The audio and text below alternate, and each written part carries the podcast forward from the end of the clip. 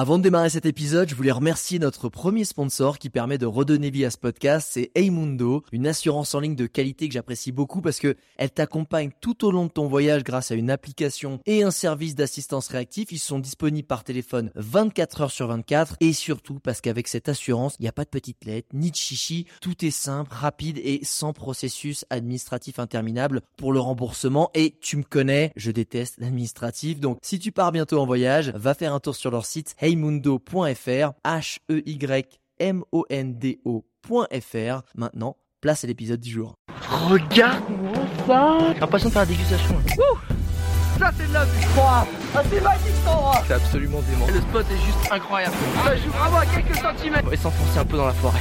ok bon ok. Tout le monde est absolument gentil. C'est ça la vie. Bonjour internautes et bienvenue dans ce nouvel épisode de Je t'emmène en voyage et aujourd'hui je t'emmène en Amérique du Sud en road trip mais je t'y emmène de façon assez euh, particulière puisque aujourd'hui je suis avec Fiona Malaguti qui en fait a fait ce trip tout en étant atteint de la mucoviscidose et elle a voulu prouver qu'en fait c'était largement possible de faire des choses incroyables même si on est atteint d'une maladie très particulière. Elle a fait des choses vraiment dingues durant ce voyage et elle est là pour nous en parler. Salut Fiona, comment ça va? Salut Alex, et eh ben ça très bien, très content d'être ici. Tu m'étonnes, surtout qu'on va parler de l'Amérique du Sud, mais là tu redescends fraîchement du haut du Mont Blanc, c'est ça pour la déconne Voilà, c'est ça, j'étais hier, euh, mes, mes jambes s'en rappellent bien encore, je peux t'assurer que là c'est difficile de descendre les escaliers. tu m'étonnes. C'est comment là-haut? C'est sympa? C'est Ça ressemble à quoi? C'est assez magique euh, d'arriver là-haut.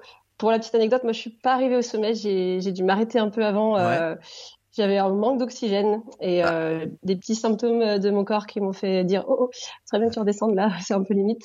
Mais euh, mais bon, j'ai quand même pu avoir un très beau panorama avec un lever de soleil euh, assez magique. Ça ressemble à quoi là? Pour des gens qui feront jamais d'alpinisme et qui monteront jamais là-haut. Est-ce que si tu devais faire une petite peinture impressionnisme euh, auditive, ça ça ressemble à quoi là-bas? Alors déjà, tu pars euh, de nuit souvent, donc avec la ah, frontale. Donc, tu n'as pas trop de repères visuels, à part les cordées qui vont être passées devant toi et du coup les petits points lumineux que tu vois au loin. Ah oui, bah t'es pas tout seul. Tu as euh, souvent du vent et puis tu marches euh, avec des grosses chaussures d'alpinisme euh, assez rigides sur lesquelles tu rajoutes des crampons. Et donc voilà, tu marches comme ça dans la neige. Nous en plus, il avait neigé toute la nuit, donc la neige était plutôt fraîche. Là, là en plein mois de juin? Ouais, ouais, ouais. Euh, il y a eu pas mal d'orages dans la vallée. Et du coup, quand on dort à 3800, bah, c'est, de la neige en fait qui est tombée. Et je ne pas te dire combien de centimètres, mais il a neigé vraiment euh, plusieurs heures. Donc, euh, les traces de la veille étaient presque effacées. Ah, dire. Donc, voilà, et du coup, c'est combien de, de, de temps d'ascension du camp de base de 3008 à 4807 mètres? Ah, quand même... Alors le, le, le, camp de base, il est même encore plus bas. Il y a un autre refuge qui s'appelle ah. qui est presque à 3200. Okay. Et le refuge du goûter, où il y a beaucoup qui font le départ euh, du Mont Blanc depuis ici, il est à 3008. Donc en soi, il te reste euh, que 1000 mètres de positif, mais à cette altitude, euh, ça, c'est costaud quand même. Et en général, c'est quoi la moyenne des gens? Pas les plus sportifs, ah, je crois mais que la moyenne, ils disent 4 heures à peu près. Donc moi, je tablais au moins sur 6 heures pour y arriver. Ouais. Et ouais, c'est à peu près ça. Ça te fait 12 heures aller-retour. Il faut tout redescendre. Hein. Ah ouais. Oui, tu m'étonnes. C'est pour ça que tu, tu pars si tôt aussi. Au goûter, tu redescends tout en bas. Ah, tu redescends en plus au camp de base, tu redescends pas ouais, au refuge. Tu redescends, euh, tu redescends même euh, jusqu'à euh, là, on est parti de 1800. En fait, tu fais 3000 euh, ah. de dénive. Ouais. Et, et, du ça valait le coup ou pas? Ça vaut le coup Ah bah oui. Ouais. Non mais c'était c'était génial. Puis le, le, projet en soi était assez dingue. On est parti donc avec mon association Muco sans frontières. Ouais. Il y avait d'autres personnes atteintes de mucoviscidose ah, qui elles y ah sont arrivées d'ailleurs. Génial. Ouais, Leslie et Louis euh, ont réussi à atteindre le sommet, donc euh, gros euh, gros big up à eux. Et, et voilà, c'était surtout pour passer un beau message, évidemment. Justement, ben tu disais que toi justement t'as pas pu aller au sommet parce que ton corps t'a dit justement calme-toi Fiona. Est-ce que tu peux expliquer simplement ce qu'est la mucoviscidose? Oui, bien sûr. C'est une maladie génétique. c'est la plus fréquente des maladies génétiques rares. Chiant. En France, ouais, c'est c'est pour ça pas un bon critère. c'est pour ça qu'on fait ces petits projets pour euh, pour essayer d'en parler en fait, mettre un coup de projecteur sur cette pathologie que que les gens identifient surtout grâce à Grégory Le Marchal, ouais. qui a beaucoup médiatisé du coup euh, cette pathologie quand il était quand il a fait la Starac ouais. en 2004. Et, en fait, du coup, c'est une maladie qui touche les voies respiratoires, donc euh, principalement les poumons, et aussi le système digestif. Donc, il y a ton pancréas euh, qui euh, a du mal à assimiler les aliments. Et du coup, tout ce qui est vitamines, nutriments, c'est la galère. Ce qui, va ensuite. À générer des, des, carences, du coup, aussi. Ouais. On est supplémenté, du coup, en vitamines. Ah ouais. pas mal, enfin, c'est pas mal de, de médicaments à avaler à chaque repas. C'est à peu près une dizaine à pour chaque euh, repas? permettre euh, de ouais. Et tous ceux qui sont atteints de la mucoviscidose où il y a des bah, degrés un peu quand même. On n'a pas tous la même atteinte, non, on est tous différents. C'est un peu c'est la particularité hein, de cette pathologie, c'est qu'on est je crois qu'il y a des milliers vraiment de mutations génétiques différentes. Même si on a tous euh, le même nom de mucoviscidose, on a des atteintes complètement différentes. Et, et donc voilà, le côté digestif, il y en a qui vont être plus prononcés par rapport à d'autres. Pareil pour le côté respiratoire. Mais voilà, on est obligé d'en prendre des médicaments à chaque repas parce que sinon on mange, mais on on assimile rien. C'est comme si c'était un tube tout droit, quoi. Ouais, t'as, Donc euh, pas très intéressant euh, pour euh, pour l'énergie et, et puis pour l'état de santé, on va dire. Ouais. Et le côté respi, en fait, c'est qu'on a un mucus qui est présent dans, chez tout le monde, sauf que chez nous, il est plus épais et plus visqueux, ouais. d'où mucoviscidose. Ah et euh, il stagne dans nos, dans nos bronches et nous empêche euh, en gros de respirer normalement. t'as un peu de la boue, t'as un peu de la colle dans les, dans les poumons en fait, c'est ça? Ouais, c'est un peu une texture vraiment euh, du miel, tu vois, vraiment le truc ah ouais. que t'as du mal à, à décoller. Et du coup, c'est pour ça qu'on fait des, des séances de kinésie respiratoire quotidiennes, voire même plusieurs fois par jour selon les patients. Ah ouais. Et pour nous permettre ben, d'expectorer tout ça Attends, mais c'est quoi de, la, Tu le fais tout seul? Tu le fais toi-même? Parce que j'imagine que quand tu pars en voyage, euh, tu vois Comment ça se passe bah, Moi, j'ai appris, oui, j'ai appris des techniques pour me le faire toute seule et des séances qu'on s'appelle euh, le drainage euh, autogène. C'est vraiment, tu apprends des techniques pour remplacer le kiné, même si c'est jamais optimisé de la même façon. Bien sûr. Mais il y a des possibilités de le faire et puis tu as des aérosols qui nous aident aussi à, à dilater, à fluidifier ce ah. mucus. Ok pour qu'ils puissent euh, voilà plus facilement être évacués. Et euh, on a des antibiotiques aussi parfois pour ah nous aider euh, en cas de quand on, s'infecte par un virus, une bactérie. et malgré ça, et malgré tout ça, tu t'es dit, ben je vais quand même partir triper en Amérique du Sud. Je vais prendre une bagnole, je vais faire un, énorme road trip, alors qu'on sait très bien que l'Amérique du Sud, il y a des coins quand même bien paumés. C'est quoi qui t'a, c'est quoi qui t'a donné envie? Pourquoi t'as as voulu le faire et pourquoi surtout t'as passé le pas? Parce que j'imagine que il y a quand même un risque dans tout ça. Oui, bien sûr. Disons que ce projet de partir en Amérique du Sud, je l'avais depuis pas mal d'années en tête. Moi, j'ai fait des études de pharmacie et j'ai fait l'internat. Donc, euh, en gros, euh, c'est des semestres du 1er, juin, du 1er mai au 1er novembre. Et c'est assez facile de prendre ce qu'on appelle une disponibilité. Ah, et du coup, de se barrer six mois, tu reviens et paf, tu reprends le cursus comme si de rien n'était. Donc, je m'étais dit, putain, c'est génial, six mois en Amérique du Sud, il y a moyen de faire des super trucs. L'Amérique du Sud, pourquoi euh, les, Je pense que c'est vraiment les grands espaces, euh, voir ces volcans qui culminent à plus de 6000. Euh, il y a tout qui m'attirait là-bas. J'aime bien l'espagnol aussi. Donc voilà, je m'étais dit, je vais absolument un jour faire ça. Mais à cette époque-là, je voulais pas partir toute seule non plus. Mon copain d'époque ne pouvait pas prendre six mois et ça s'est pas fait. Okay. Et puis en fait, ce qui m'a décidé à partir, c'est que j'ai peut-être rencontré la bonne personne après, qui ah. était un peu dans le même état d'esprit que moi. Et, et, puis on en a parlé, euh, mais un peu de façon anodine, genre ouais, moi j'aimerais trop faire euh, partir en Amérique du Sud en van et, pas avoir de billet de retour. Arrête, bah moi aussi. Ah bon? Bah feu alors. On a 30 ans, euh, moi je voulais vraiment faire ça avant d'avoir une famille, des gamins. Et puis professionnellement, ça marche, ça matchait tous les deux.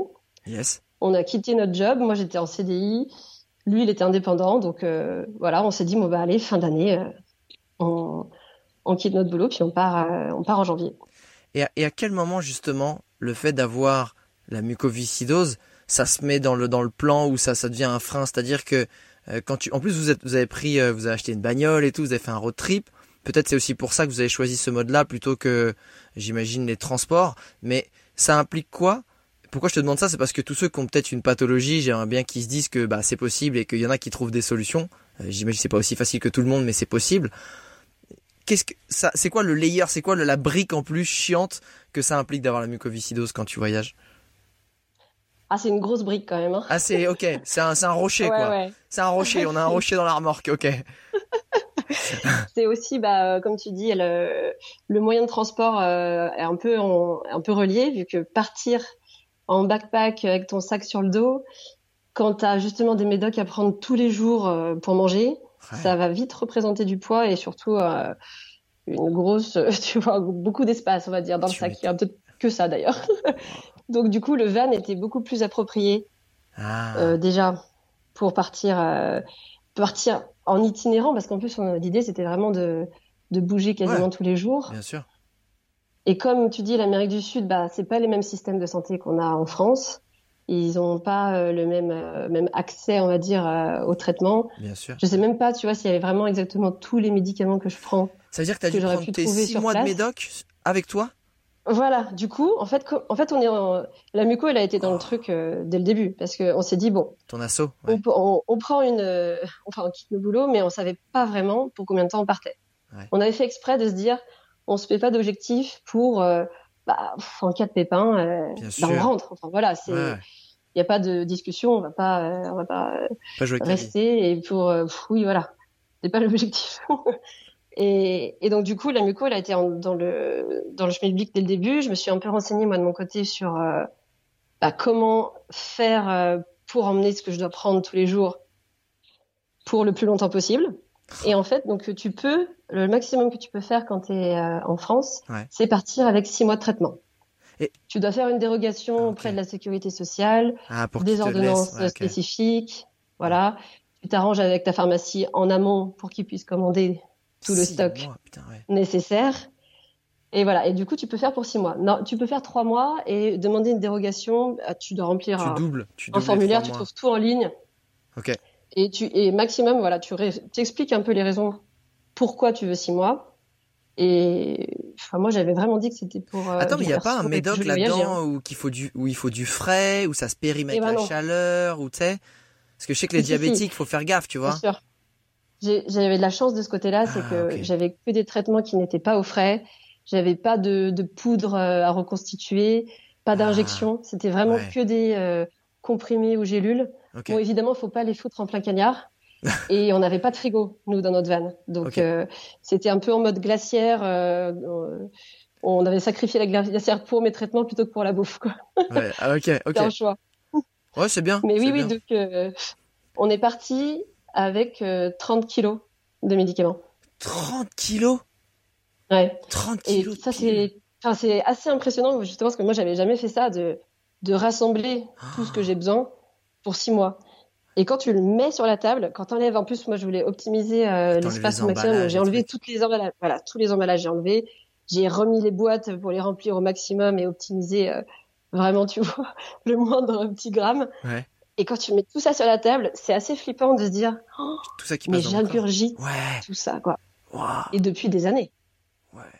Donc ça, sur le coup, je me suis dit, ah ouais, bon bah, il doit être un peu, euh, un peu détruit mon petit estomac. Ouais, c'est pas fou tout le plastoc, parce qu'il y a quand même du plastoc qui un peu, bon, qui se désagrège, mais bon, c'est pas. Ouais, non mais il est quand même costaud pour tenir le choc, tu vois, euh, encore 30 euh, ans après. Alors attends, mais comment tu, déjà, tu sais, t'as cette pression aussi de pas perdre les médicaments. Ça, on y reviendra après, je pense, pendant le. Tu sais, c'est bête, mais l'Amérique du Sud, voilà, faut faire attention à ses affaires. Donc, faut, ça veut dire potentiellement, tu t'éloignes de ah, ton van pour X raisons. Malheureusement, on te le jailbreak, euh, on te le pique. Ça veut dire que tu te retrouves. Qu'est-ce qui se passe C'est un truc tout bête. Je, ne connais vraiment pas très bien cette, maladie, la mucoviscidose, mais qu'est-ce qui se passe si t'es euh, en Bolivie et tout à coup on pique ton van ou on pique tes affaires, t'as plus tes médocs, t'as combien de temps pour pouvoir aller en chercher avant que ça aille pas bien? Je me suis posé cette question forcément. Euh, ah, J'espère. en soi, je peux, je peux pas, tu veux dire, euh, enfin, je, vais pas mourir dans la, journée. C'est juste que c'est une bonne nouvelle. Je peux pas manger. je peux manger, on va dire, euh, de la salade sans sauce, du pain, mais tout ce qui va être matière grasse ou autre, je vais pas l'assimiler. Donc, je vais forcément me retrouver en carence assez vite, mais j'ai quand même le temps de réagir. Je pense que vraiment, si tu es en Bolivie vraiment paumé, déjà tu te rapproches de la plus grosse ville que tu as à côté. Tu vas euh, tu vas voir s'il n'y a pas un hôpital français ou dans pharmacie. Si déjà il y a, moi j'ai surtout besoin parmi tout ce que je prends d'une molécule qui qui me permet euh, vraiment d'assimiler ce que je mange. Le reste, c'est une supplémentation en vitamines. Tu te dis que ça pourrait passer quelques jours. C'est quoi cette molécule euh, qui est ta meilleure amie? Ça s'appelle le créon. En fait, c'est c'est une enzyme pancréatique qui remplace mon pancréas qui marche pas. En fait, elle, remplace la fonction qui qui marche plus. Et puis je sais que quand ça marche pas, c'est pas top le pancréas. bah alors, euh, du coup, c'est pas la côté, euh, pas, le côté diabétique pour moi, enfin en tout ah. cas chez moi. Ouais, ouais, ok. Ça marche encore bien. Ouais. Mais il y en a, ouais, qu'on c'est une complication euh, de la mucoviscidose, le diabétique. Ok. Et du coup, une fois que tu avais ces 30 kilos de, de vie, qui de, de médicaments qui allaient te tenir en vie, ça a été quoi le plan? Ça a été justement de prendre les billets d'avion, d'acheter un van. Du coup, vous avez pris un van ou un 4x4 Déjà, c'est important parce que souvent, il y en a qui préfèrent le 4x4 en Amérique du Sud parce que ben on va plus euh, off-road. Vous avez pris quoi comme véhicule? On a acheté un van euh, à Santiago, Santiago au du Chili. Ouais. Ouais, Santiago du Chili, à un couple de Français qui ah, bah, qui rentrait de leur trip. Ouais. Et voilà, on l'a trouvé euh, via Facebook. C'est vraiment une mine d'or Facebook quand tu pars en voyage. Ah, ça c'est intéressant. Et c'était sur quel groupe que vous étiez? c'était, je crois, les Français au Chili. Ou alors euh, un truc de, de van, euh, un groupe de van peut-être. Ah. On a fait tellement de trucs. ah, Et je retrouve, c'est un truc, ouais, euh, ou Outlander, où il y avait que des personnes qui se déplaçaient, pas qu'en van d'ailleurs, il y avait aussi camping-car, caravane, t'avais même des mecs en tente. Et chacun mettait un peu des infos, c'était surtout vente ou achat de véhicules. C'était super. Ah ben nous, on l'a revendu de la même façon d'ailleurs. Ah ben, ben tu sais quoi? Bah si tu nous écoutes internaute et que tu vas tu vas au Chili, euh, on va mettre euh, le lien évidemment de ce groupe et dans la description du podcast pour faciliter les choses. Donc en fait, tu arrives à Santiago. Euh, c'est quoi le budget en gros qu'il faut pour un van en Amérique du Sud qui tient à peu près la route et on n'a pas envie de se retrouver en plein désert tout seul avec un moteur qui est en rade? C'est quoi un, van qui tient la route? Alors nous on a mis on a mis plus cher que ce qu'on avait ah, budgétisé initialement on a mis 10 euh, 000 euros. Ok. Mais enfin, c'était un Chevrolet euh, Astrovan qui avait euh, pas beaucoup de bornes et surtout c'était les Français à qui on l'a acheté qui avaient tout bah, retapé le ah, van yes. pour l'optimiser pour, dormir. le voyage. ils nous ont, enfin c'était vraiment leur bébé, ils nous l'ont, ils, étaient vraiment tristes de le laisser, ça, se voyait. Et ils l'ont super bien isolé avec des feuilles d'aluminium, c'était tout en bois, ce qui alourdit le véhicule, mais on n'a jamais eu froid. Même au ah. Patagonie, même sur ah, le plateau andin de la Bolivie, jamais eu froid. Pas besoin de dormir avec des duvets, on avait juste ah une couette. Ah oui, c'est très bien isolé alors. Hyper bien isolé. Ils avaient vraiment fait le, ils avaient vraiment fait le boulot euh, vraiment super bien et et puis le, ça, tu t'entends le vent, tu entends les bruits un peu extérieurs si vraiment c'est la tempête quoi. Mais t'es es au chaud dans ton petit cocon comme dans un petit chalet. Franchement, on était trop bien dedans. Mm. Et, grosso modo, si, à part si on trouve la petite pépite qui va bien et le, le pim van euh, de luxe trop stylé retapé par des gens, en gros, un budget, c'est combien là-bas? C'est 5, 6, 7, 8 000 qu'il faut Ouais, j'allais dire 6, 6, 7 000. La plupart des gens qu'on croisait, qui avaient euh, des vannes, euh, sans, enfin, qui n'étaient pas 4x4. Nous, il n'était pas 4x4, celui qu'on avait, il était enfin, on pouvait pas aller vraiment de partout avec d'ailleurs, parce qu'on pesait avec cette, carcasse en bois à l'intérieur, on, pesait deux, deux ou trois tonnes, je sais plus. Enfin, c'était assez lourd, quoi. Et donc les gens ah qu'on croisait, c'était plus 6-7 000, mais ils avaient tous froid. Enfin, ils dormaient tous avec euh, leur duvet euh, dedans. donc après coup, on s'est dit, bah moi je regrette pas en fait de l'avoir, d'avoir mis plus cher pour euh, ouais, d'être confort tous les soirs. Ouais, déjà que t'es dans ta voiture. T'es dans la voiture. Nous, oui, c'était un, c'est vraiment le format van où tu peux pas tenir debout euh, dedans. Donc en gros, tu le, les, le coffre à l'arrière et puis tu avais euh, les plaques euh, pour faire à manger. Ah, un petit évier, une petite douchette. Donc tu es, constamment dehors. Donc tu vis avec le soleil. Et nous, notre voyage, c'est un peu, c'est un peu ça. On a fait notre itinéraire en fonction de, bah, là où il faisait quand même beau et chaud pour, pour apprécier. Ah, bah justement, c'était quoi cet itinéraire quand vous avez sillonné l'Amérique du Sud? En Alors, on est parti en janvier. Ouais. Hum on est parti en janvier 2019. Ouais. Donc du coup janvier, euh, quand tu arrives au Chili, c'est l'été, ouais. c'est même très chaud. Et on a commencé par la Patagonie justement parce que euh, parce que c'était encore la bonne période pour la faire. Ouais. Donc Chili. Après l'objectif c'était d'aller jusqu'à Ushuaia. Nice. Ah on a, tu vois, on a traversé frontière euh, Chili-Argentine tout le long là, jusqu'à Ushuaia. après, on est remonté l'Argentine jusqu'à Buenos Aires. Ah ouais. Ouais. Là, Vous avez bien pensé la, péninsule sud. Hein. Ah ouais, c'est clair. Ah ouais, bah, la Patagonie, on a fait beaucoup de randonnées. Euh, ça rappelle un peu les paysages. Moi, je suis, proche des Alpes en habitant Annecy, donc euh, c'était un peu des décors qu'on connaissait, sauf que là, tu avais aussi les glaciers. Et c'est vraiment, c'est des immenses glaciers. Quoi. Il y a le Perito Moreno, mais il y en a aussi plus au sud de, la Patagonie. C'est c'est bluffant. Et puis t'as le bruit quand il y a des morceaux qui se décrochent, c'est c'est vraiment impressionnant. Et donc après, on est remonté à Buenos Aires. On a fait un petit crochet par l'Uruguay pour voir un peu. Ce alors attends, euh, tu sais quoi J'aimerais qu'on fasse une micro parenthèse. C'est tellement un pays dont on ne parle pas, l'Uruguay. On m'a dit que c'est un pays qui se vit et pas qui se visite. T'en as pensé quoi? Vous êtes resté combien de temps? T'en as pensé quoi? Fais-moi une petite parenthèse d'Uruguay. Ah, c'est trop drôle que tu dises ça parce que on avait prévu de faire toute la côte de l'Uruguay parce que c'était là un peu qu'il y avait tous les, les petits euh, les trucs à voir, on va dire. Et en fait, on est arrivé à Punta del Este et on est arrivé sur un port. Il y avait un énorme lion de mer où tout le monde, tout le monde lui filait du poisson. Donc il était comme un pacha euh, sur les escaliers. Et puis moi j'étais là, je fais oh mais regarde les dents qu'il a, c'est un truc de fou. Et là t'as un, un gars à côté de nous qui nous parle en français. Et donc on sympathise et, euh, il nous dit bah si vous voulez euh, venez on fait un barbecue chez moi demain soir. Trop sympa. Nous on était un peu en manque de sociabilité, ça faisait quatre mois qu'on était partis tous les deux dans notre van à sillonner la Patagonie. On s'aime beaucoup. Hein, pas beaucoup de voisins, pas beaucoup de, voisins en Patagonie. on a fait quelques rencontres très sympas, mais mais courtes. Donc du coup, euh, c'était très c'était bien d'avoir des gens, euh, un barbecue. On s'est dit, oh, mais génial. Des gens, des discussions, un apéro, c'est ça? Et on est allé à ce barbecue. Il y avait un autre couple de Français qui s'avérait être lyonnais. Nous, on est parti de Lyon. On habitait la Croix-Rousse et ils habitaient la Croix-Rousse. Enfin, vraiment, il y avait.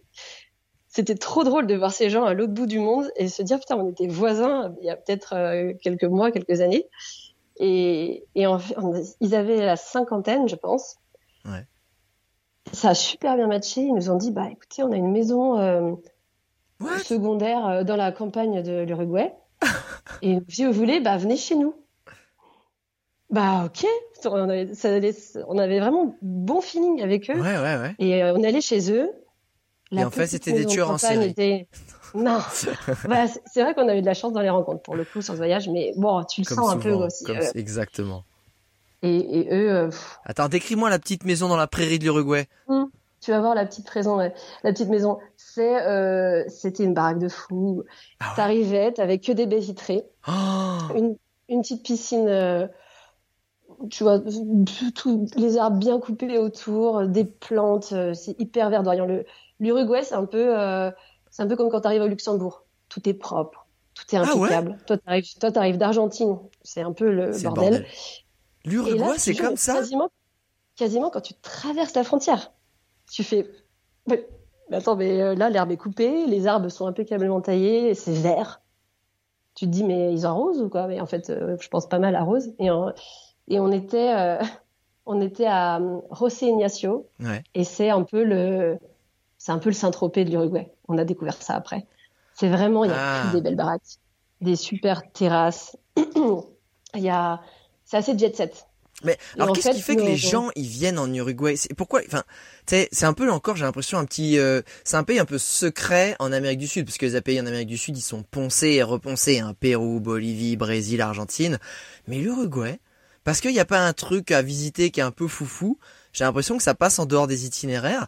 Qu'est-ce qui, qu'est-ce qui t'a marqué en Uruguay? C'est quoi qui t'a, tu sais, si tu devais nous décrire l'Uruguay, à part ce côté, ben déjà que je ne connaissais pas, euh, tu sais, tout bien coupé et un peu en mode, euh, tu sais, tout propre, euh, tout Luxembourg. J'aime bien le, la, la comparaison, mais comment tu le décrirais d'autres? Bah alors, moi, j'ai pas fait grand chose de l'Uruguay parce qu'on a fait ces belles rencontres ouais. et que bah, finalement, c'est tellement plus important pour nous que. Bien sûr on avait, on avait prévu d'aller voir ça, d'aller voir ci, parce qu'on avait lu dans les blogs, les guides. Et, en fait, on l'a pas fait parce qu'on est resté avec eux et ça, c'était vraiment, euh, ouais, la richesse de ce pays. Moi, l'Uruguay, je me rappelle que des gens que j'ai rencontrés finalement.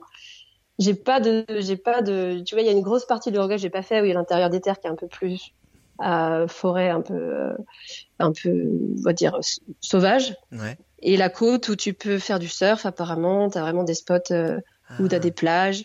Et vous avez réussi à rencontrer des locaux ou c'était que ambiance, que des potes expats que vous avez pu vous faire? Bah eux, ils nous ont fait, ils nous ont fait aller dans une soirée c'est euh, cinéma en plein air organisé par des voisins euh, à eux qui euh, étaient uruguay, uruguayens. Et du coup, on a, enfin, c'était, on s'est retrouvé dans ce contexte. On a regardé un film sur la guerre d'Algérie, mais c'était c'était lunaire d'être là-dedans. Tu te dis, mais c'est fou. Comment on a fait pour atterrir dans ce, dans cette maison pareille, encore une immense baraque et c'est que des gens, euh, bah, c'est assez des businessmen les, les personnes qui sont là-bas. Ah, okay. Tu vois celui qu'on a rencontré, euh, mais c'est des gens mais tellement adorables. Enfin, ils, ils, nous ont quand même laissé les clés de leur annexe de leur maison, qui était en fait une petite maison, ouais. euh, pour qu'on y reste une semaine, pour qu'on puisse avoir un vrai lit, une vraie douche. Ah ouais. Et eux, ils retournaient à Montevideo, dans la capitale, pour bosser. Et en fait, ils venaient les week-ends dans cette ouais. maison. Et ils nous ont laissé les clés. On, on se connaissait à peine, tu vois. C'est, ah nous, on était tellement, euh, ça faisait, c'était euh, trop, euh, c'était beaucoup d'émotions pour le coup parce que. Bien sûr. On, je sais pas si, je sais pas en fait, on s'est posé vraiment la question si est-ce que nous, on aurait fait la même chose. Bien sûr. En France, super tu vois. À se poser. Ouais. Et enfin vraiment, pour le coup, je me dis, putain, mais ils nous laissent quand même l'accès à leur, leur piscine. Moi, j'ai même fait du cheval parce qu'ils ont des, des chevaux. J'avais pas monté sur un cheval depuis, depuis le CM2. J'imaginais trop ça comme ça, l'Uruguay. tu sais, tu sais, le grand ranch. Des... Oui, c'est mes, c'est mes étalons qui courent en liberté sur mes hectares de propriété. non, mais en plus, tu, quand tu les rencontres, mais jamais tu peux imaginer ça. Enfin, ils ont pas du tout euh, simples, ça? cette attitude. Mais oui. Et on les a revus d'ailleurs à Lyon quand ils sont venus pour, euh, pour Noël, je crois. On s'est revus, on s'est fait un resto énorme. ensemble. Euh, donc du coup, c'est vraiment des, des gens avec qui on, je suis encore en contact et, bah, et écoute, on échange merci toujours. beaucoup pour cette petite parenthèse uruguayenne dont, dont je, je j'entends pas souvent parler, donc merci pour ça. Et du coup, si on continue l'itinéraire, parce qu'à la base on était quand même sur l'itinéraire, même avant que je te fasse un peu parler de l'Uruguay, euh, où est-ce que ça a fini? Par où ça a fini justement ce trip? Et ben ensuite, on a fait un petit aller-retour à Iguassou pour ouais, voir ces fameuses chutes. Normal. Quand même, voilà. Et ensuite, on est remonté au nord de l'Argentine. Ah, ok. Euh, on a fait un peu le, le, le, le, nord du Chili, la Atacama, avant de partir euh, en Bolivie. Et ensuite, on a remonté euh, jusqu'en Colombie. Donc Bolivie, ah ouais. Pérou, Équateur, Colombie. Ah ouais, un, un, sacré trip, un sacré trip. Écoute, maintenant, j'aimerais que, maintenant qu'on a compris, alors, j'imagine que donc, t'as, as mis combien de temps pour acheter le van? C'était quoi? C'est 3, 4, 5 jours, une semaine? Euh, on regardait un petit peu euh, ce qui passait et on a vraiment eu un coup de cœur pour celui-là. Donc c'était en novembre. Ouais. Il faut être hyper réactif parce ah, que ça part vite. Okay. Ça part, ça part vite. Ah ok, ça en fait c'est quelques jours. C'est un peu la période où les gens partent parce que si tu veux faire la Patagonie, c'est vraiment euh, novembre, décembre, novembre, décembre ouais. janvier, la super période. Et, et, après, en fait, on a appelé les personnes euh, qui vendaient le VAD pour être sûr que ce soit pas une arnaque. Parce que, bon, tu passes quand même euh, par Facebook, c'est que des photos. Bien tu sûr. vas lâcher 10 000 balles. Euh, tu veux être sûr qu'il existe le truc. Tu m'étonnes. Donc ouais, ça s'est fait assez vite. On a, en fait, on leur a fait un, une, une pré, enfin une avance, et on a réglé la fin quand on les a rencontrés euh, au Chili. Ah parce que ils étaient pas sur, vous, ah vous étiez, attends mais vous, vous étiez pas sur Santiago, enfin vous étiez pas au même endroit? Ah non, en fait nous on l'a acheté, on était déjà, on était encore en France, on n'était pas ah encore parti. Ah d'accord. Ah oui. Ouais, ouais, ouais. Ah ouais, donc ça, ah, ça veut dire que les gens peuvent le faire aussi s'ils le veulent. Ah, je pensais que c'était genre, bah, tu consacres Bien une sûr. semaine à l'arrivée. Bon, si tu peux le faire aussi, parce qu'apparemment ça part vite, si je comprends bien. Bah, eux, typiquement, ceux à qui on l'a acheté, c'est ce qu'ils ont fait, parce qu'ils voulaient okay. le retaper eux-mêmes. En fait, ils ont cherché un, un van non aménagé pour l'aménager à, à leur sauce. Ouais, je vois. Et après, ils l'ont mis, ils ont mis l'annonce pour le vendre. Ouais. Et bon, bah, nous, on- il, il se fait que ça matchait bien. Ils voulaient rentrer en janvier. On arrivait en janvier. Donc voilà. Après, c'est bien, mais il faut avoir quand même quelques jours ensemble euh, sur place parce que tu as beaucoup de paperasse à faire pour euh, racheter le van, qui, que tes papiers Ah. soient à ton nom. Ah ouais. Tout passe par un notaire là-bas, au Chili. Ah merde. Ok. Donc c'est c'est bien de, enfin, faut rester quand même, euh, ouais, je dirais euh, trois jours euh, nécessaires Oh, va. ensemble. Ok, ça va. Voilà. Ça va. C'est pas non plus Mais deux bon, semaines. trois jours où tu tu passes, tu les consacres à ça quand même. D'accord. Donc quand tu arrives de ton voyage, tu es un peu en jet lag, tu qu'une envie en fait, c'est quitter ces grosses villes pour aller dans la nature et te retrouver avec ton van et vivre enfin cette aventure dont tu parles depuis des mois. Ces passages chez le notaire où en fait tu attends les trois quarts du temps, t'attends. Ah mais ça fait monter l'envie au moins. Arrive. T'attends qu'une chose. Ah ouais, bah là tu c'est de barrer quoi après. Ah, tu m'étonnes. Et justement c'est cette aventure dont tu parles que bah, avais, tu voulais vivre depuis des mois, là ça montait, que vous avez pris la décision. Est-ce que le projet d'écrire un livre, donc ton livre qui, qui sort, qui est à couper le souffle, petit jeu de mots avec la mucoviscidose. Euh, et est-ce que c'était tout de suite une envie ou finalement c'est après avoir vécu toutes les choses que tu vas un peu nous raconter euh, dans la suite du podcast que ça t'a donné envie d'écrire le livre Ça a été comment? Ça a été tout de suite, j'ai envie d'écrire finalement quelque chose pour tout de suite raconter une aventure et transmettre des valeurs, transmettre que aussi bah, de montrer que on peut y arriver? Ou est-ce que c'est d'abord t'as ingurgité ton voyage et t'as eu envie de le partager? C'est la deuxième option. Le livre n'était ah. pas du tout un projet. Euh, ah. En fait, on est. C'est beaucoup Nicolas, donc mon compagnon euh, de route et de vie, qui euh, qui a vu en fait, enfin qui m'a poussé un peu à communiquer sur sur ce que je fais, parce qu'il me dit mais tu, tu tu te rends pas compte en fait, toi tu fais tout ça pour toi, mais ça peut vraiment aider d'autres personnes qui soit ont la même maladie que toi, soit les proches, soit même d'autres pathologies chroniques qui peuvent être tout aussi euh, contraignantes. des gens normaux, parce qu'ils se disent, attends, moi je suis, je suis en bonne santé, je le fais pas, et elle, elle, elle laisse tomber 30 kilos de médicaments et qu'elle elle arrive à vivre sa meilleure vie et se dépasser. Au contraire, tu peux impacter beaucoup plus de gens, je pense, et c'est ça qui est formidable. Ouais, donc c'est venu après. Oui, non, c'est vrai, t'as raison, parce qu'il y en a plein de mes amis euh, qui m'ont dit, mais en fait, moi, j'aurais jamais eu le courage déjà de quitter mon job où t'es bien en CDI, t'as as une belle condition, pour partir. Euh, je sais pas où, combien de temps, et revenir et, je sais pas ce que je vais faire quand je vais revenir. Enfin, trop d'inconnus quoi. trop mais bon, c'est peut-être sans même avoir le euh, paramètre euh, santé. Ouais, mais tu vois, c'est peut-être parce que j'ai ce paramètre santé que je, que je me pose moins de questions. Je suis, je suis très dans, dans l'instant mmh. présent en fait. Je me projette un petit peu, mais pas pas, pas des masses quoi. Je suis plus à, chaque seconde compte. profiter qu'à construire vraiment Bien pour sûr. plus tard. Et je pense que ça m'a aidé à prendre typiquement ce genre de décision. Eh ben justement, j'aimerais qu'on arrive euh, pour profiter un peu de chaque moment que tu as vécu. Est-ce que tu peux nous raconter un peu ton voyage en étapotes euh, Les étapotes, c'est c'est un mix entre étapes et anecdotes. C'est-à-dire tu me racontes tes étapes que tu as vécues dans ce voyage, mais à travers des anecdotes. Est-ce que justement le tu vois, on parlait du départ, après le notaire. OK. Il était dans le van. Ça a été quoi les premiers jours? Est-ce qu'il y a une petite anecdote qui reflète pour toi le début de l'aventure? Bah, le début, déjà, dès que les, papiers étaient signés, on s'est dit, on part. On part de Santiago, peu importe où on va, mais on va dormir quelque part, euh, pas, en ville. Donc déjà, trouver un spot pour dormir, euh, c'est pas si facile et c'est pas toujours un décor de dingue comme on peut voir sur Instagram. c'est pas toujours l'hôtel 4 étoiles avec euh, la vue de fou et les petits oiseaux qui chantent. Ce qui fait que nous, on est parti un peu tard de Santiago et on a roulé et il, il fait nuit assez tôt. Et c'est vrai qu'on s'est posé un peu dans un endroit. Euh, bah, on a vu le lendemain que c'était c'était pas top. Il y avait des déchets un peu ah, partout. c'était pas un parking, c'était vraiment un endroit euh, paumé, mais c'était c'était dégueu. Mais bon, ça nous a fait rire sur le cours. On s'est dit, bon, bah allez, vive le van. C'est ça, van life, hashtag van life. Van life. et, et... Donc voilà, c'était la première nuit. ah, tu m'étonnes. Mais tiens, un truc tout bête, parce que je pense qu'il y en a aussi qui, quand ils l'ont pas fait, ils se rendent pas compte. C'est quoi la dangerosité, euh, tu sais, de, de se faire potentiellement braquer euh, en Amérique du Sud quand t'es en van Parce que je pense que t'as poncé un peu le sujet, t'as dû échanger, tu l'as vécu, toi. Mais au-delà de le vivre, parce que ça c'est qu'un témoignage, tu as dû échanger aussi avec d'autres personnes.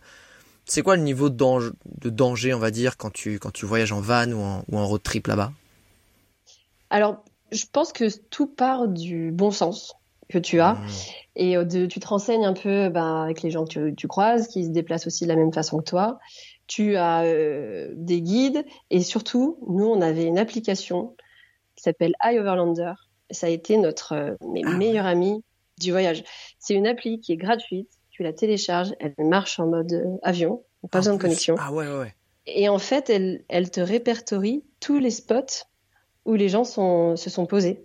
Et tu as des commentaires euh, en négatif, en positif, l'itinéraire exact pour y aller.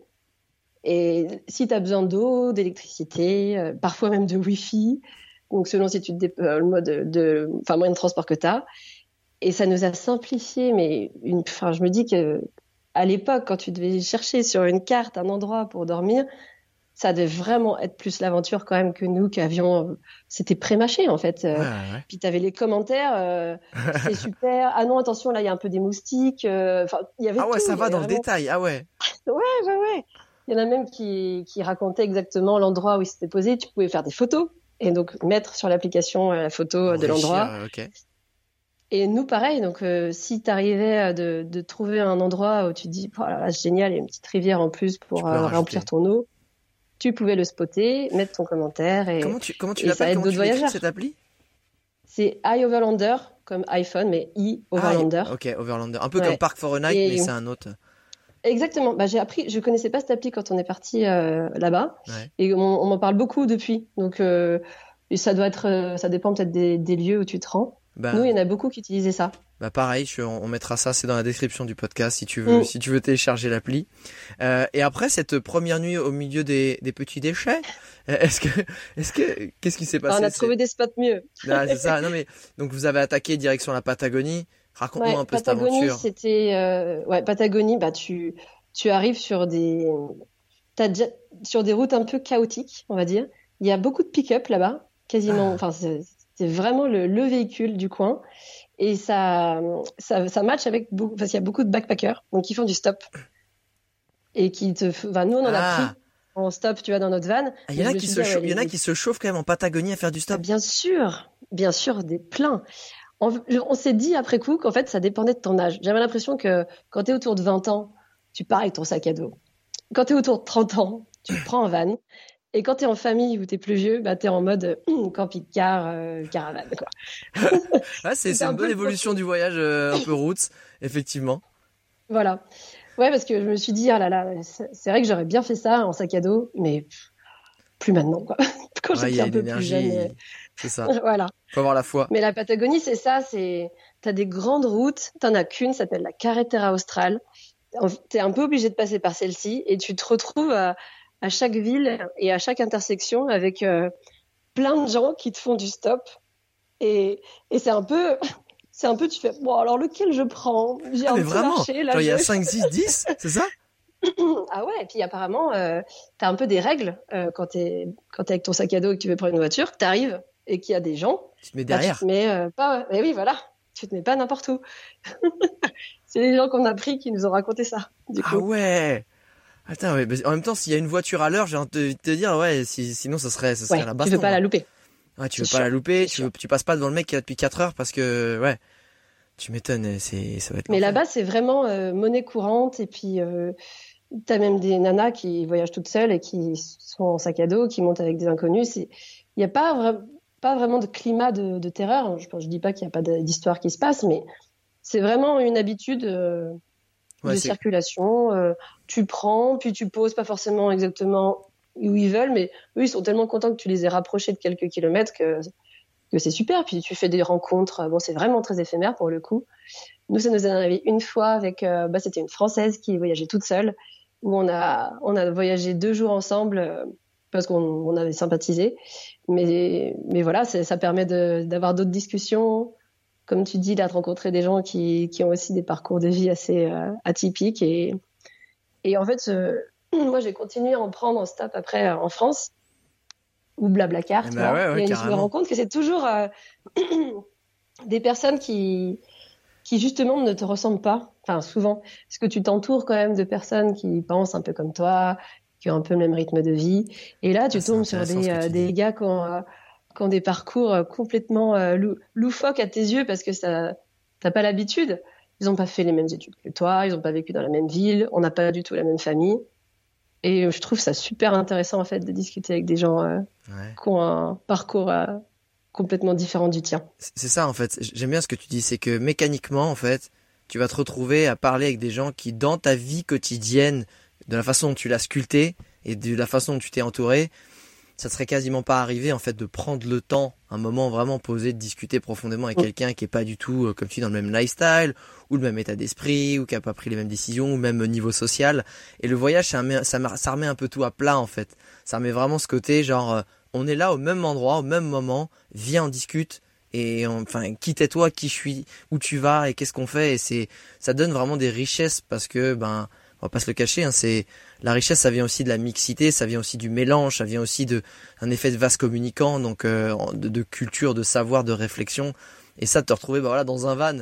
Allez, on a 300 bornes. Ah bah t'as intérêt à me raconter ta vie, je vais te dire, hein, parce que là, sinon on va se faire chier. Et c'est exactement ça. c'est ça, mais bien sûr, bien sûr. Euh, ce qui m'intéresse aussi, c'est de savoir là, puisqu'on parlait de l'aspect des rencontres. Qu'est-ce que ça toi, euh, ça t'a apporté vraiment ce voyage? Tu vois où tu dis, grâce à ça, je sais aujourd'hui que. Ah, alors, grâce à ça, bah, déjà, quand tu pars en voyage, tu n'es plus identifié par rapport à ton métier.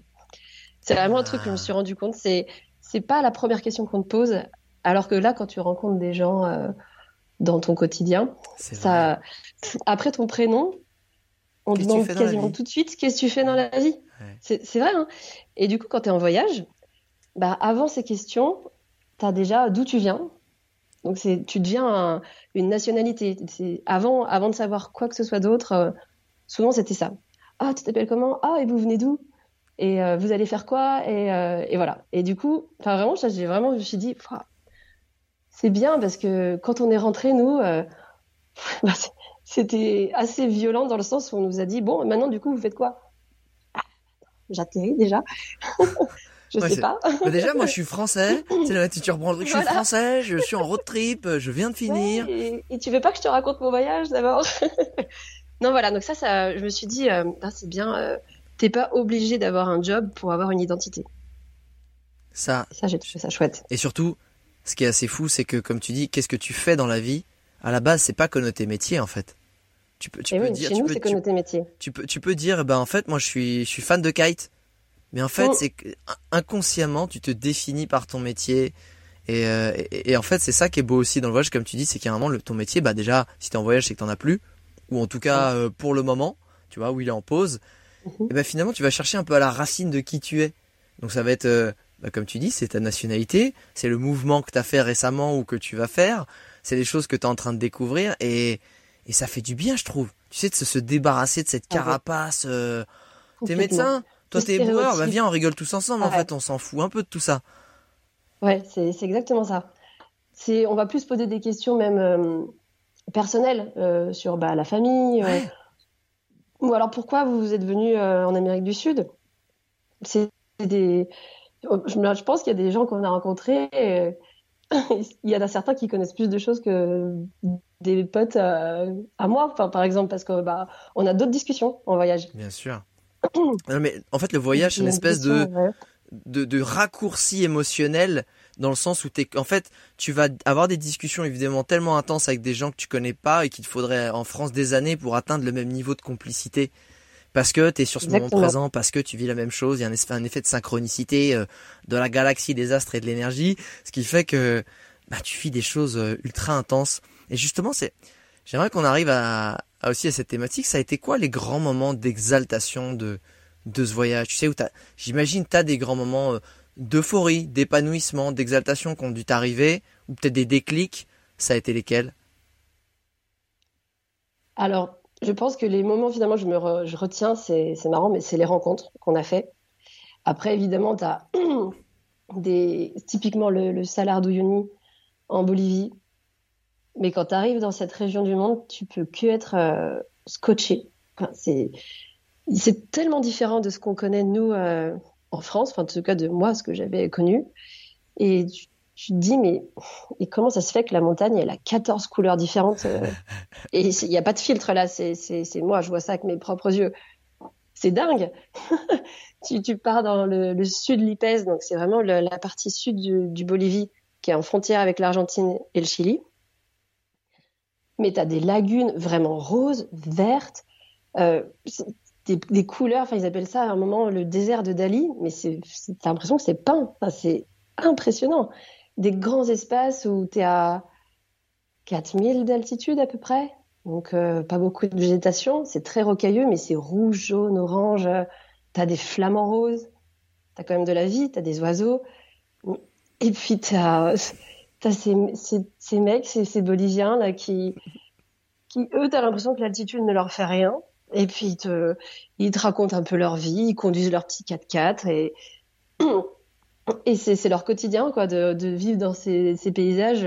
Je sais même pas si, si ils se rendent compte, enfin que c'est un, un, lunaire. Enfin vraiment, t'as l'impression d'être sur euh, une autre planète quand t'arrives là-bas. C'est vraiment le, le, je pense le côté paysage qui marque le plus, enfin toi qui m'a marqué le plus. Ouais. Euh, et puis après, tu as tout le côté euh, autre, euh, Amazonie, où là, pareil, c'est luxuriant, tu as des, des, espèces que tu jamais vues. Je saurais même pas te citer par quelle espèce, parfois je, je sais, ah, mais je savais même pas que ça existait, ce truc-là, avec des pattes. d'accord. Et ça peut me tuer. Ah, d'accord, super. Non, mais c'est, pour le coup, ça vaut le coup de, de partir avec une agence qui est peut-être un peu plus cher, mais mais où c'est moins euh, touriste, un peu de masse. Ah, tu veux dire pour aller explorer la, la, la, jungle amazonienne Partir vraiment en, petit groupe, parce qu'honnêtement, enfin, si tu vas tout seul, euh, bon, faut, faut... un quart d'heure, tu fais un quart d'heure. Oui, pourquoi pas, pourquoi pas. Non, mais après, tu peux avoir de la chance, hein, je dis pas. pas. mais je conseille pas. et là, tu pars et en fait, euh, t'es es un petit groupe et t'as l'impression d'être dans un dans un zoo. Et tu te rends compte en fait que même le guide parfois il est là. Oh, mais regardez, il y a, un croco et tout. Ah, même lui, il est surpris. Hein, donc tu te dis, ah, mais ça on doit vraiment avoir de la chance de voir ces espèces.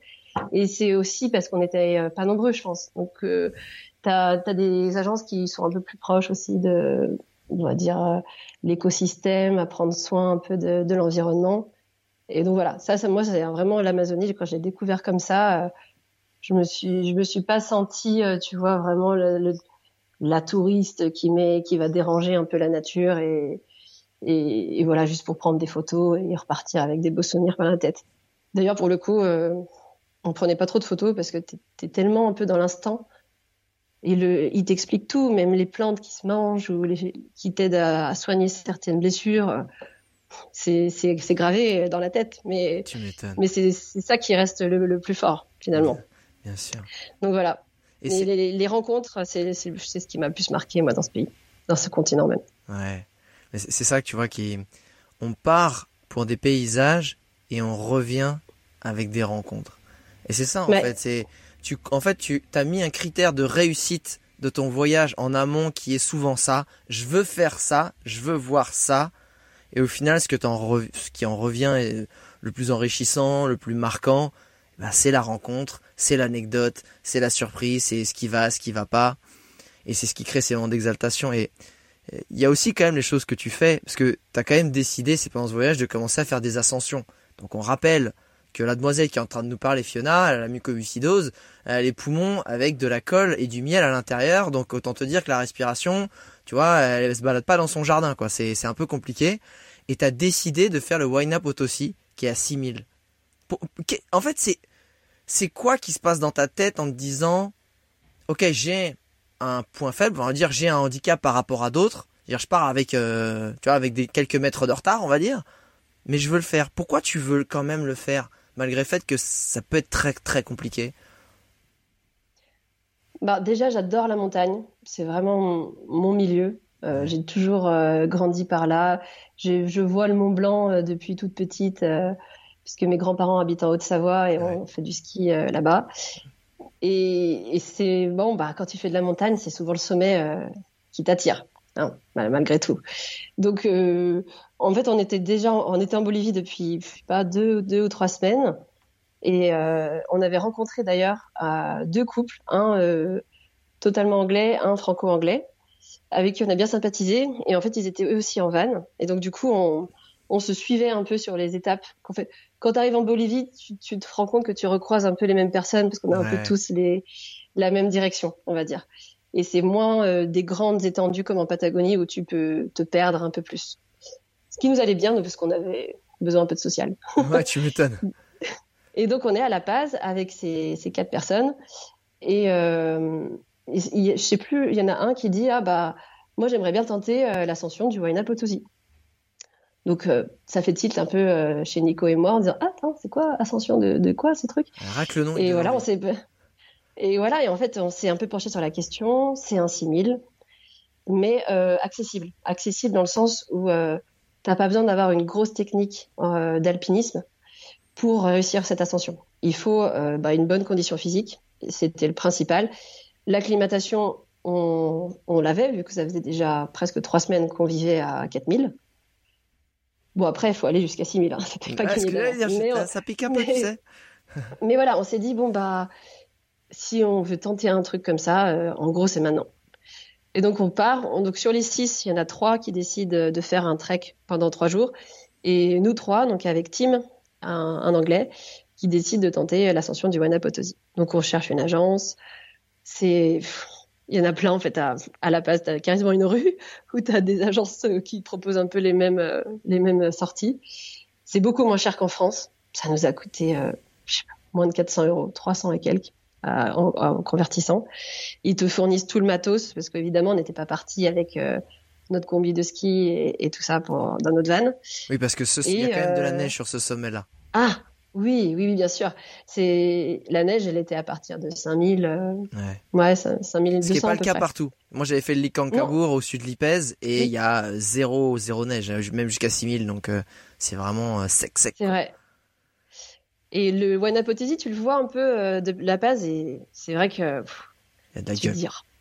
Ah ouais, il est Il me chauffe, il me regarde, il me dit viens. Ouais, il me provoque là. Et bref, on part. Et c'est vrai qu'après coup, quand tu repenses aux expéditions que tu peux faire en France, là, ils nous ont juste fait signer euh, une feuille à quatre. Euh, en gros, euh, à vos risques et périls. Si je meurs, c'est cadeau, quoi. Ouais, voilà.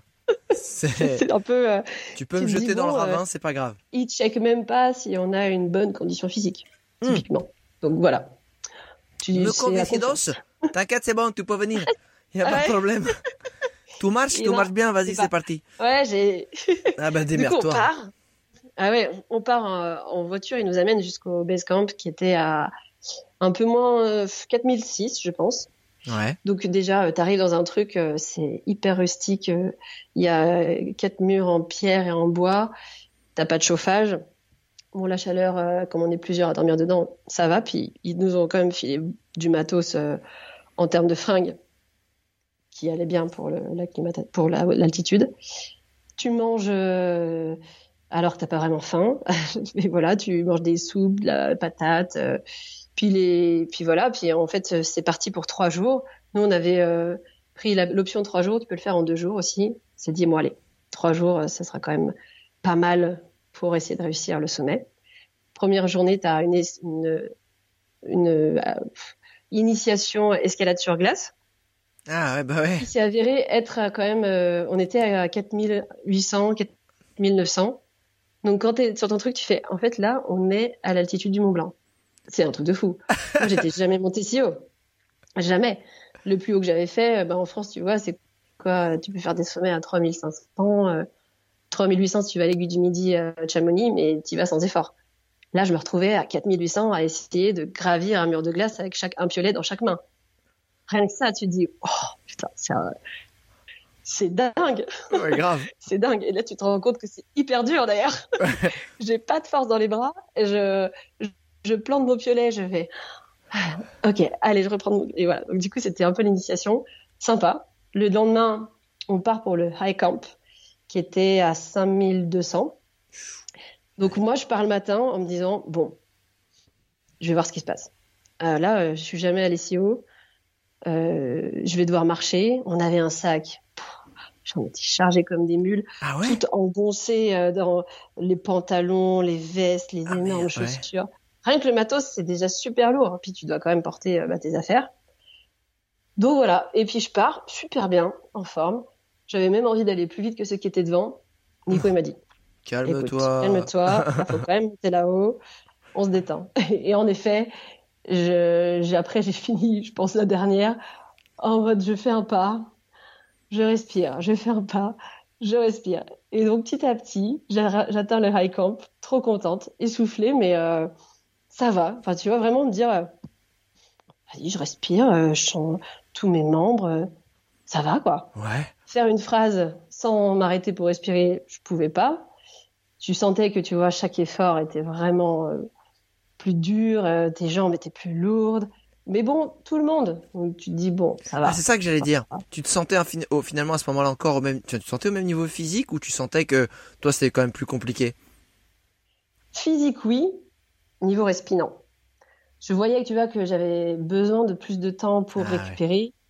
Mais euh, en soi, physiquement, je me sentais plutôt bien, tu vois, musculairement. Euh, je, me, je, me, suis dit le lendemain, euh, bon bah feu, allez, on tente, on tente le sommet. Ouais. Et, et du coup, tu te lèves à minuit, tu manges un truc et tu te lèves à minuit. J'adore. Oui, voilà. tu te lèves à minuit. C'est ça, c'est ça. Tu, en fait, tu pars de nuit avec la frontale et euh, là, pour le coup, on il y avait quand même plusieurs refuges, donc on était au, au final pas mal de monde. Et moi, je pars un peu au milieu. Tu arrives au pied du glacier, donc là, hop, tu mets les crampons. Tu arrives dans la neige et du coup, tu sais que tout le reste, c'est marcher dans la neige. C'est là que ça commence un peu à se compliquer. Et en plus, moi, je sais pas, il y avait un passage avec des, c'était un peu un single, tu vois, donc euh, tu sais que si tu t'arrêtes, bah tu, enfin, tu, tout le monde derrière euh, attend que tu, tu partes. Donc je suis un peu mis la pression en mode, allez, t'arrêtes ah. pas, euh, va jusqu'au pied du glacier et, et après tu récupères et voilà. Et je me rappelle très bien d'être arrivé à cet endroit en faisant, putain, je suis, je suis cuite quoi. Ça m'a crevé ce, ces 200 mètres de dénivelé. Euh, et, euh, et, bon, je me dis bon bah, il me reste quand même euh, 800 800 mètres de dénivelé à faire. De dénivelé positif. Ouais. ouais, puis en général, c'est pas les premiers mètres qui sont les, euh, les, enfin les derniers mètres qui sont les plus faciles. Hein. Ouais, c'est ça. Hein? Donc du coup, on laisse partir euh, pas mal de cordées, et puis nous, on avance petit à petit. On se fait doubler euh, au fur et à mesure, et puis tu vois du coup toute cette guirlande de lampes frontales. Là, pour le coup, c'était vraiment euh, à la file indienne, tu vois. Et à la fois, je me dis, oh, c'est beau. Et à la fois, je me dis, oh, putain, faut aller jusque là-bas. Parce qu'en fait, tu, vois, ça traçait le trajet, en fait. Complètement. Ah oui, oui. Tu, tu vois exactement où est-ce que tu vas passer. Et bref, on, on monte, on monte. Et vraiment, je, je marche. Euh, c'est vraiment pas après pas. Là, pour le coup, je, je pense à rien d'autre qu'à essayer de faire un pas de plus respirer. On était trois, du coup le guide était devant et Nico était derrière. Et au bout d'un moment, il me dit non mais Fio, euh, faut que ça reste un plaisir. Hein. Là, euh, c'est pas grave, on fait demi-tour. Euh, c'est déjà super ce que t'as fait. Et je dis non non non, moi je veux continuer. En plus, il faisait nuit. Je dis ah, j'aimerais au moins voir où je suis quoi. c'est con de monter si haut. Eh, et, de je me suis fait chier pour être. J'ai l'impression que je suis voilà, je suis dans mon salon, c'est bon quoi, avec de la neige. merci.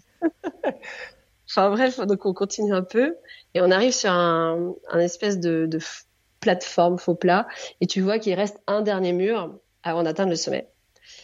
Et là, j'avoue, j'étais déjà, ça fait déjà un petit moment, je me disais putain, vivement qu'on arrive. Là, je commence à canner. T'avais pas le, le, tu sais, ce, ce moment un peu de, de peut-être de panique parce que vu que tu restes déjà, moi je sais là-bas à 5-6 000, on, on respire pas bien du tout. Enfin, t'as l'impression de respirer dans dans un ballon, dans un sac plastique, il y a pas d'air. Ouais.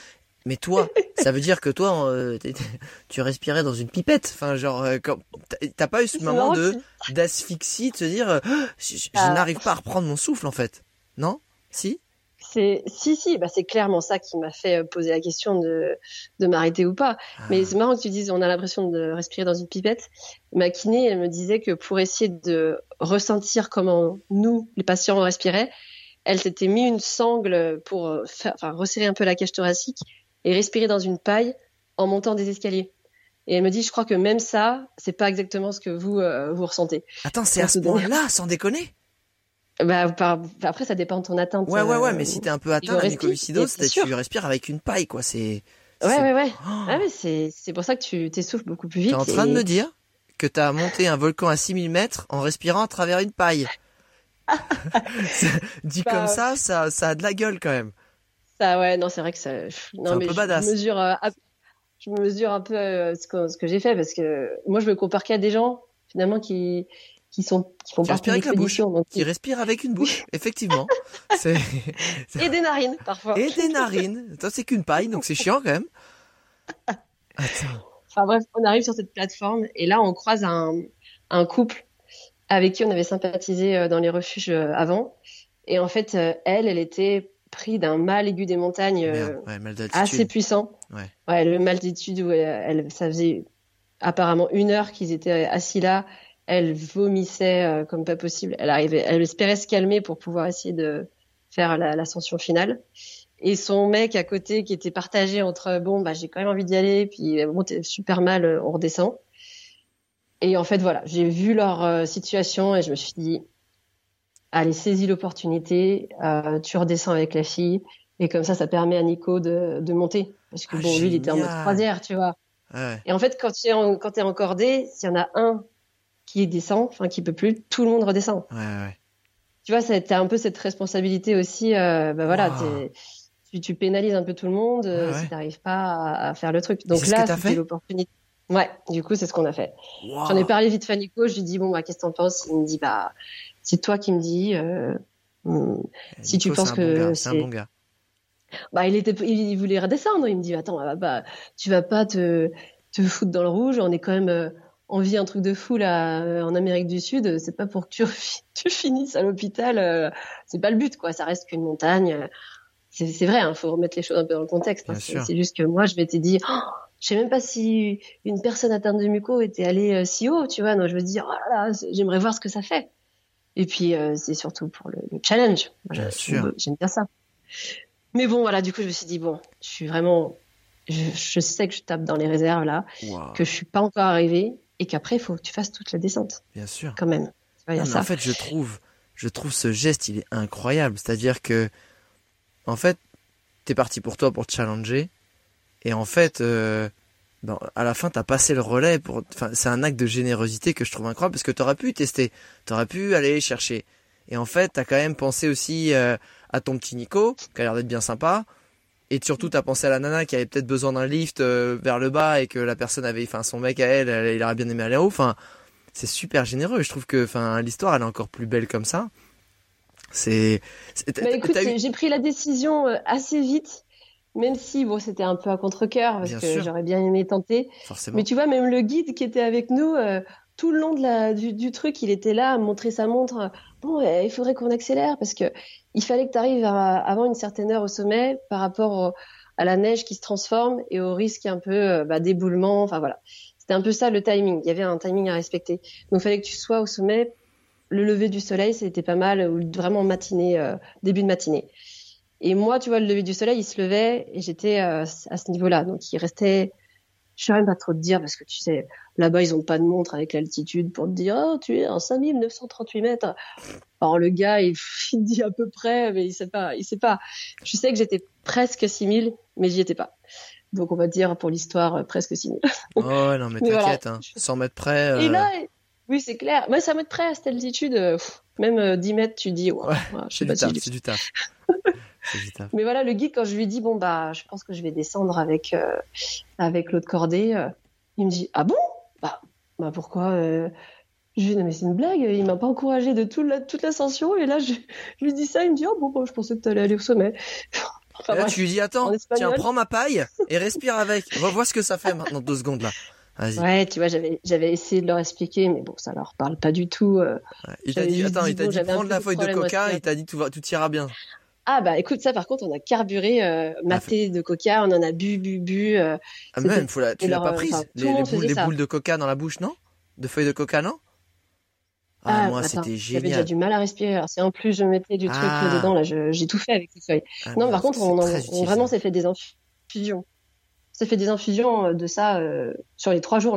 C'était vraiment notre notre boisson. Je pense que ça, ça a aidé. Hein, de, eh, franchement, en, Bolivie, j'ai carburé à ça. Moi, j'ai carburé à ça dans tous les dans mon trek dans la jungle amazonienne. Euh, ça te ça te garde en forme, ça te, ça te booste pas, mais ça te garde dans un esprit où t'as pas trop faim, trop froid, trop tout ça. le mal de l'attitude, ça gère bien. Ouais, ouais. t'es bien en fait tout le monde pense que ça te dope et que t'es comme ça. Non, pas du tout. En fait, ça te, ça te garde dans un état naturel et normal, dans un état où tu devrais, dans des conditions où tu devrais pas trop l'être. En fait, c'est ça. Mais t'es pas. Euh... Non, oui, ça te maintient un peu éveillé, puis t'as pas, t'as moins de sensation de fatigue, même de faim d'ailleurs. C'est ça, mm. c'est ça. Mm. Enfin voilà, donc du coup, je suis redescendue euh, avec elle et, et c'est dingue parce que tu, tu changes la cordée, donc tu les vois partir, puis toi tu, tu redescends, et tu fais 100 mètres, je te mens pas, tu fais 100 mètres, tu fais, attendez, euh, en fait, je suis super bien là, je, je, vais, je vais remonter là, je, là ça y est, je, je comprends pas pourquoi j'ai pris cette décision. C'est fou, tu, tu commences à descendre, bah, quasiment plus essoufflée. Enfin, vraiment, je me suis dit, mais quand je voyais, quand je voyais l'autre qui, qui, qui faisait trois pas, qui tombait parce qu'elle avait plus de force, je me suis dit, mais en fait, euh, oui, elle, elle doit descendre, mais, mais moi, en fait, je, je suis bien. Bon, je pense que j'aurais fait les 100 mètres dans l'autre sens, je me serais dit, oh, en fait, euh, non. Non, non, mais autant pour moi. Euh, autant pour moi. je me suis trompée. Non, puis en plus, tu vois, dans la descente, on a dû s'arrêter parce que fallait qu'on s'assoie, on n'avait plus de force, et c'est là où je me suis dit, bon, j'ai quand même bien tapé dans la bête. Parce que ouais, c'est pas rien. La descente, pourtant, j'aime bien ça, tu vois, d'habitude, je sais plus en mode trottine, on descend, on a fait le sommet, c'est le plus dur. J'ai plutôt une bonne descente. Et, et là, j'étais cuite, en fait. On est arrivé au refuge. Je me suis mis dans le petit lit dans lequel j'avais fait une sieste, plutôt qu'une nuit. J'ai pioncé dans la seconde qui a suivi. Et je me suis réveillée quand les deux jours plus tard. deux jours plus tard. Merde, on est où Mais j'ai dû dormir deux heures, mais même trois, mais instantanément. Quoi. J'ai, posé la tête et, et après euh, on est redescendu tous euh, au base camp, on est retourné à la capitale et là on a redormi parce qu'on était quand même vraiment HS. Tu, tu remanges, tu, tu te recouches, puis après. Euh, puis après, c'est reparti, hein. voilà. on continue. on a vécu un truc de fou. T'as l'impression d'être parti, mais, mais loin, longtemps. Alors qu'en fait, t'es parti trois jours. Et t'as tellement vécu des trucs hyper intenses euh, en petit comité. Ça, ça crée des liens aussi. C'est l'impression que les gens, c'est ta famille. Euh, tu veux que tout le monde y arrive. Euh, un mélange d'excitation, d'appréhension. Euh, tous ceux qui ont fait un peu des expériences avant, ah ouais, alors euh, comment ça s'est passé? T'avais bouffé quoi? Et comment tu fais pour pisser? Ah, T'as plein de questions, tu, tu veux tout savoir. Euh.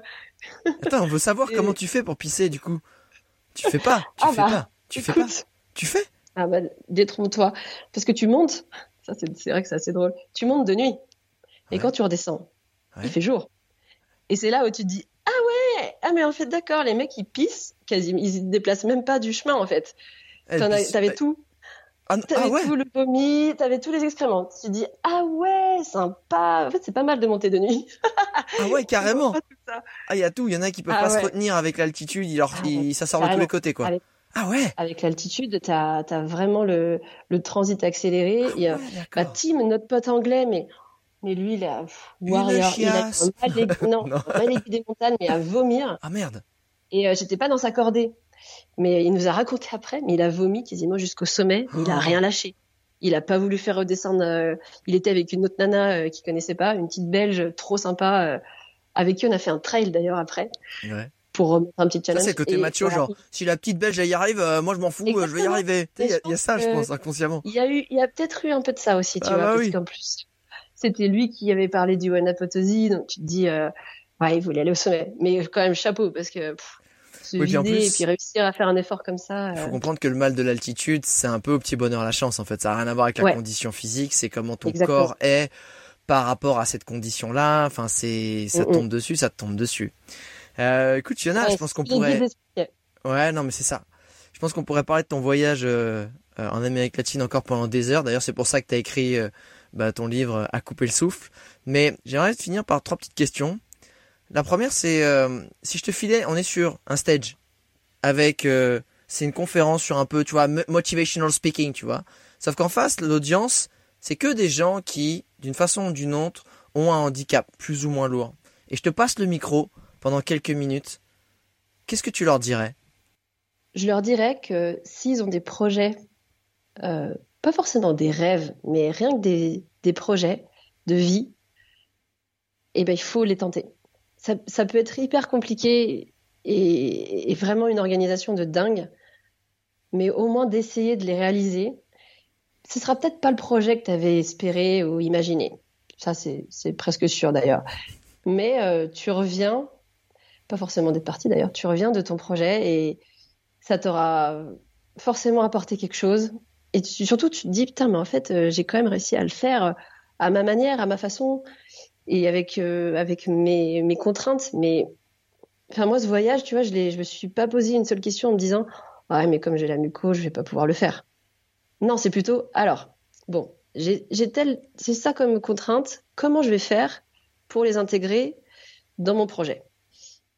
Et ça, c'est vrai que bah, on s'entoure hein, de personnes qui te conseillent, on cherche les infos. Maintenant, avec euh, tous les moyens de connexion qu'on a, c'est une mine d'or. Hein. Enfin, c'est quand même fou de pouvoir euh, avoir accès à des réponses euh, aussi facilement. Mais voilà, le voyage que j'ai fait, ben, on, on l'a fait aussi en fonction de, de ma condition de santé, mon état d'esprit. Et puis, il y a des lieux qui sont plus appropriés que d'autres euh, typiquement les zones humides et chaudes comme l'Amazonie, c'est pas euh, l'idéal quand, quand tu es sensible à des germes, des bactéries, ah parce que bah la prolifération ah, bactérienne est un peu plus bah fréquente là-bas. Donc moi je voulais quand même voir ce que c'était. Donc tu te dis ok j'y vais, mais je vais y aller euh, que 3-4 jours. Je vais pas passer des semaines dans cet environnement. Ou alors si tu le fais, bah, c'est en connaissance de cause. Donc tu, en gros tu joues, tu joues, tu gagnes, tu perds, euh, mais tu joues. Et, voilà, donc c'est pour ça que je pense que tout est. Enfin, moi, quand on est revenu de ce voyage et que je me suis rendu compte avant de partir que j'ai vraiment galéré à trouver les infos, justement, pour les médocs, pour le passage des frontières, pour euh, le transport et trouver peut-être des. J'ai regardé aussi les hôpitaux sur place euh, au cas où j'ai besoin, au moins d'avoir des contacts. Je me suis dit, mais en fait, il faut que je communique là-dessus parce que, en tout cas, en France, j'en connais, enfin, j'ai pas trouvé d'exemple, tu vois, de personnes en me disant, oh, bah, je vais l'appeler, je vais lui demander bah, comment il a fait? Et en fait, j'avais pas, j'avais pas cette personne euh, pour pour me renseigner. Donc voilà, donc euh, c'est aussi grâce à Nico que ce livre a, été créé parce que il m'a poussé aussi à le faire et et voilà et c'est j'en suis hyper fière de l'avoir tenu dans mes mains pour la première fois la semaine dernière. C'était un petit ouais, c'est un, travail de plusieurs mois. Et, et, voilà, j'espère que j'espère que ce qui en ressortira, c'est vraiment un message plutôt d'espoir, d'optimiste. Je veux pas, euh, je veux pas que ce soit larmoyant. Et j'explique, hein, j'explique que c'est vachement contraignant, qu'on a des heures de soins à faire tous les jours, des dizaines de médicaments à prendre à chaque repas. Que oui, ça, c'est une exigence, euh, une rigueur envers soi qui est constante en fait.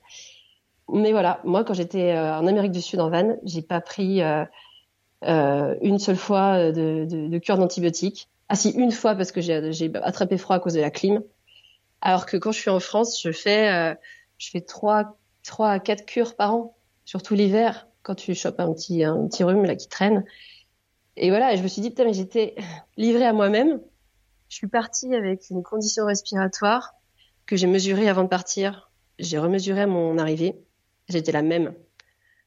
J'avais pas perdu, j'avais pas gagné, mais j'étais, euh, j'étais, enfin vraiment, euh, j'ai prouvé finalement que c'était possible de faire ça et, c'est pour ça que ce livre existe. C'est juste pour dire, allez-y quoi, lancez-vous. Et puis si vous avez dit vous partiez un an et finalement vous partiez que deux mois, on s'en fout. T'as gagné deux mais mois. Mais ouais, c'est deux mois, euh, c'est deux mois inoubliables et et, et c'est un truc que tu as vécu toi. Moi, j'étais là-bas, mais c'était la sensation de, de liberté. Tu plus de contraintes de temps, tu as des contrats à personne.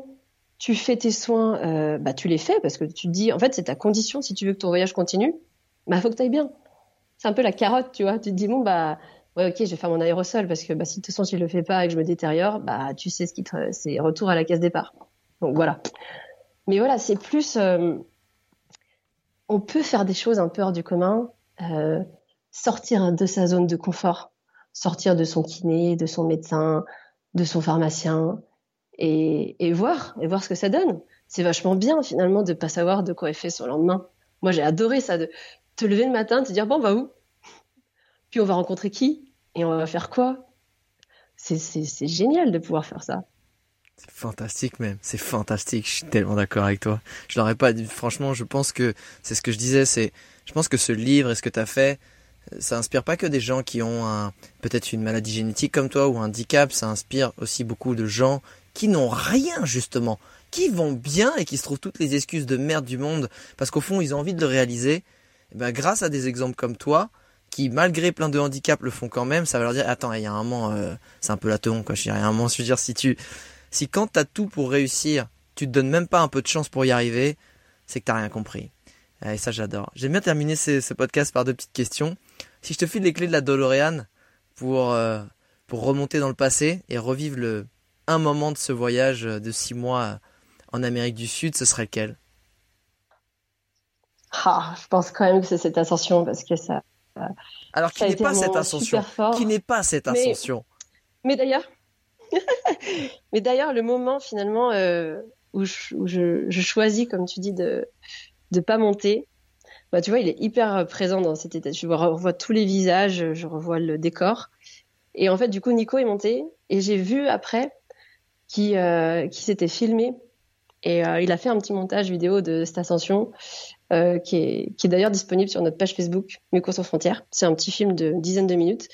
Et en fait, quand je l'ai découvert dans le van après, et en fait, je me suis dit, j'étais là-haut avec lui, tu vois, parce qu'il il a fait un, il a dit trois mots, mais c'était hyper euh, touchant justement pour toutes les personnes qui n'arrivent pas au sommet. Bah voilà, il avait le t-shirt de l'association Vaincre la mucoviscidose et moi je me suis dit bon j'aurais jamais fait mieux c'est en fait c'est génial qu'il y soit monté et moi j'y suis pas arrivée et enfin j'ai appris après que renoncer c'est pas facile mais finalement euh, c'est euh, c'est pas un échec en fait parce que moi j'avais vécu un peu comme ça et d'être redescendu d'avoir fait ça euh, je me suis dit après en fait c'est déjà c'est déjà ouf à cette altitude. Mais, mais puis voilà, euh, on a vécu des trucs hyper intenses euh, avec des gens, on en a encore un peu des, enfin, des frissons. quand on parle, tu fais, quand t'es là-haut, tu te dis, mais dans, surtout quand on est dans le refuge, tu te dis, qu'est-ce que je fous là Je me les caille.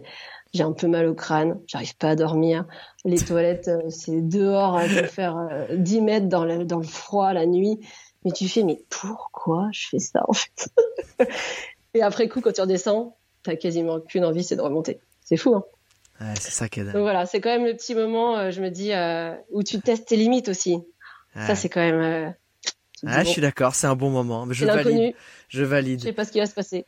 Dernière question. Si tu devais résumer ce trip en une citation, une phrase de ton choix ou une punchline, ça serait laquelle? Ah, C'est dur. Ah, bah quand même, petite question un peu. vivre à fond. Ah, vivre à fond. Vivre à fond. Ouais, c'est vraiment. Moi, je suis très dans l'instant présent et je me rends compte que c'est génial de vivre comme ça par rapport à d'autres qui sont très cortiqués, qui pensent à plein de trucs, à se projeter. Moi, c'est vraiment vivre l'instant présent. C'est vrai que ça fait bateau de dire ça, mais bon, moi, c'est vraiment comme ça que je, que je fais ma, ma, ma, ma, vie, en fait. Bien sûr. Et ne pas avoir de regrets. Surtout ne pas avoir de regrets. C'est vas-y, puis bon bah ça se passe pas comme tu as prévu, tant pis, mais au moins tu l'as, t'auras tenté. Voilà, vivre à fond et euh, ne pas avoir de regrets. Génial, Fiona. Je te remercie beaucoup, beaucoup, beaucoup pour ton témoignage qui qui est authentique, qui donne des frissons, qui surtout qui donne beaucoup d'inspiration et de motivation. Je pensais encore une fois à tout le monde, pas à ceux qui, qui malheureusement peuvent peut-être avoir un handicap ou une maladie génétique euh, comme toi. Tu es un exemple incroyable de bah de voilà, ça c'est mon jeu que j'ai eu à la naissance, bah je vais essayer d'aller bluffer pour aller remporter le tournoi, tu vois. Et c'est ça qui est génial. Franchement, tu c'est merci pour cette aventure que, dans laquelle tu nous as embarqué pendant un petit peu plus d'une heure. Pour ceux qui veulent s'immerger dans cette aventure et en prendre encore plus de doses d'inspiration et de motivation, eh ben n'hésitez pas à aller acheter le livre de Fiona, à couper le souffle. Évidemment, le lien est aussi dans la description du podcast. Il y a tout dans la description de ce podcast, c'est fou. Et euh, si vous nous faites des petites dédicaces en story, hein, que peut-être que vous avez écouté ce podcast justement en faisant une ascension, en faisant de l'alpinisme, en faisant votre vaisselle, ça marche aussi. Faites-nous une petite dédicace en story ou en message, ça nous fera toujours très très plaisir. Fiona, je te remercie beaucoup. Merci beaucoup Alex. Ciao, bisous. Ciao, ciao.